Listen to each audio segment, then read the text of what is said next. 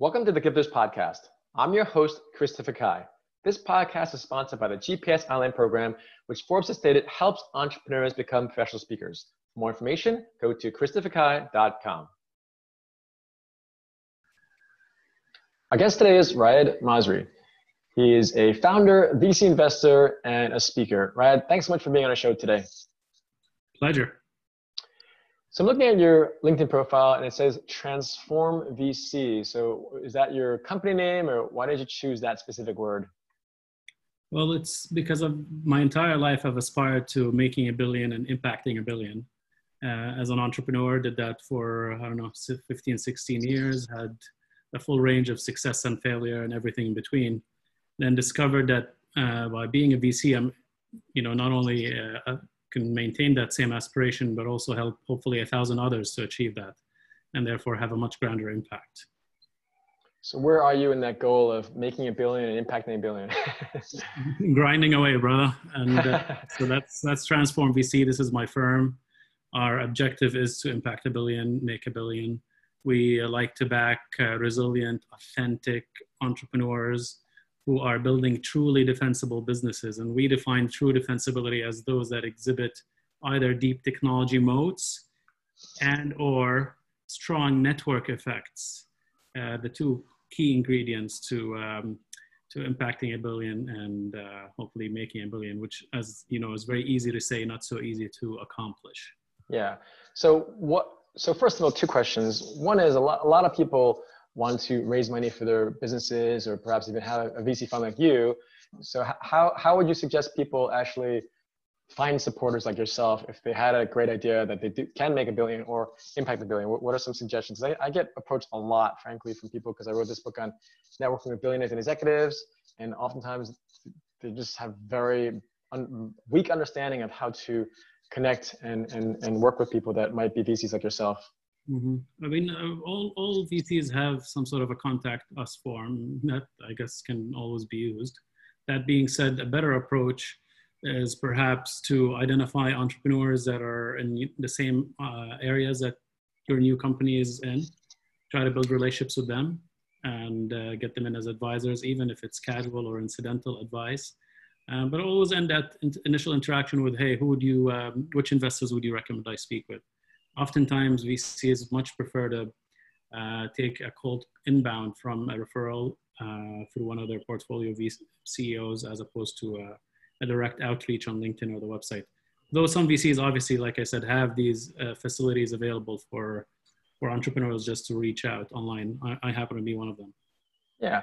And I remember, because I have been asked this question many, many times, and I literally said to the people asking me, it's like, no one's stopping you from literally going to Sequoia Capital, one of the top VC firms in the world, because a lot of all their partners have their actual email on the actual uh, their their website.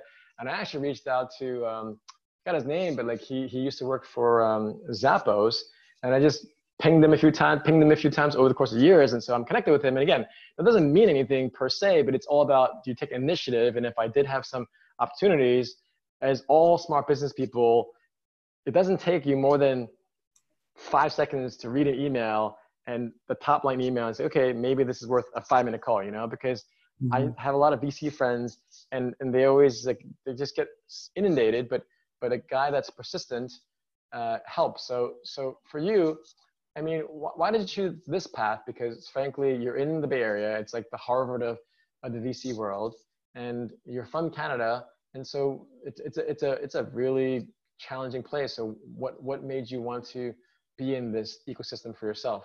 Okay, there's there's there's a bunch of things in that uh, question. So let me let me break that down. First of all, I believe that intelligence and intelligent people exist everywhere. Mm-hmm.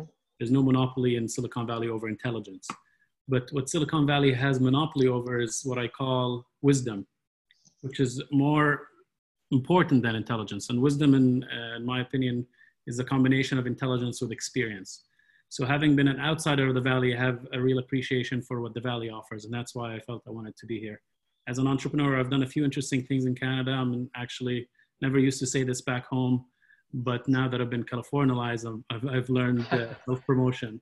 And, uh, you know, I'm actually in the top 0.1% of Canadian contributors to the National Treasury of Canada. So top 1% uh, of what?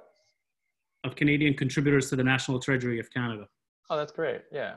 Um, but I'm, you know, I'm still a nobody here in Silicon Valley. So with that hunger and all that experience, I'm trying to do something here. But I think when you're talking about um, resiliency or, or uh, I think that's, or consistency, I forget the word you just used in terms of uh, cold outreach and, and keeping Yeah, up with other yeah. VCs. Consistency. Yeah. Consistency, yes. So that's necessary but not sufficient. So I always, I always encourage entrepreneurs to do a number of things. One is don't send a like you know an essay. Keep it short. Keep it to Yeah. under a paragraph. Very simple stuff, and um, never you know request a response. Always suggest a response. What that what does that mean? It means make your emails more about here's an update. Here's a quick update. Here's what we're doing. Here's our you know in the last quarter, the last year. This is what we've been able to do. VCs, you know, like to invest in entrepreneurs that they feel like they've gotten to know. So when you send an initial email, that's a data point. Once you've sent an update, you know, three or six months later, and quarterly updates are usually good, you know, that's a second data point. VCs like to invest in lines, not points. There's actually a good write-up by Invest, you like to invest in what? in, in lines, not in, in dot, not in dot. So a, a dot is the, um, the first interaction. The second dot forms a line, and the third dot forms, you know, a longer line, and so on. Oh, nice, nice. There's, nice. there's a whole write-up actually by a good friend of ours, uh, Mark Suster with Upfront Ventures. There's a, it's on Medium. Um, entrepreneurs or founders to be on uh, that are listening should look it up and read it. It's pretty um, insightful Nice. and it talks about exactly that. And what do you think is the most exciting thing about the, the type of work you do? Well, there's a lot of. Uh, I mean, that's the thing. Back home, I, I was always uh, pointed to and said, uh, "Raed, you're crazy for trying this or that or the other." I come here and I'm on a constant basis. I'm the dumbest person in the room. Everyone's is doing something that's much grander than I had ever fathomed. Um, so that's certainly amazing, an amazing feeling. Constantly feel like uh, my limits are being pushed, and I'm learning. And I'm, you know, again, this is the place. This is the one place where you, you can say, "I want to impact a billion, make a billion, and people look at you and say, "That's it." Yeah. No, and, and no, so that's the great thing because you, you look like Facebook, literally, they have more people than any country in the world, including China. So I, I want to stress that one point you mentioned about how you stretch yourself because, frankly, that's one of the most important things that people need to understand. Like, for instance, let's say I grew up in New York City. There's a reason why people in New York are so good at finance or advertising or accounting because you're literally stretching yourself with all the best people. If you're in LA, you want to be creative and innovative. Well, guess what? You're literally the top creative people in the world. But in going to your case, again, it's important that our listeners understand like you can't be excellent if you're not rubbing elbows. Because I remember actually I interviewed Elon Musk at one point. I said, hey, why are these people in South Africa so successful? He's like, well, actually, as your question, as your answer, like people around the world are. But he chose to be in the Bay Area because you're going to be meeting people like his co-founders or you're meeting your co-founders. But it's like for our listeners, I just want them to understand what you're saying, Red, relative to why you're there. Because you can say, oh, I don't have the opportunities. Well, then go where the opportunities are because you're not going to just bump into some random person. But if you're in the Bay Area, you could. And so I want our listeners just really to understand, you know, why you did it, but also how important it is. So Yeah, for every industry, there's a center of gravity. If you're Yeah, in yeah. finance, let's say go to New York. Yeah, if you're in uh, fashion, go to LA. If you want to go into soccer, then go to uh, you know to London or or England. Or for Yeah. tech, it's it's here, yeah, yeah. Silicon Valley. That's a that's a perfect way to put it. So in terms of as a speaker, what, what topics do you normally talk about? Generally, mostly about self-development, the journey of the entrepreneur, the ups and downs that come with that, as well as you know investing. Obviously, I happen to have a, a, a little bit of expertise in the space. Um, so these are the areas that I typically talk about. What's the, the, the one advice you might give to someone that, so we talked about getting potential investors, but what about just basic entrepreneurial skills? If someone already has a company, they want to scale a company, they don't need outside investors, what are some specific advice you might give to that person?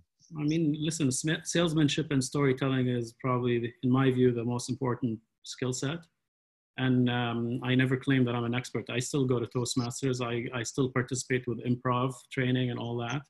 So being an extraordinary salesperson and a storyteller helps you raise capital, helps you recruit talent, and um, essentially helps you uh, sell to customers. So I can't think of any other skill set that's more important.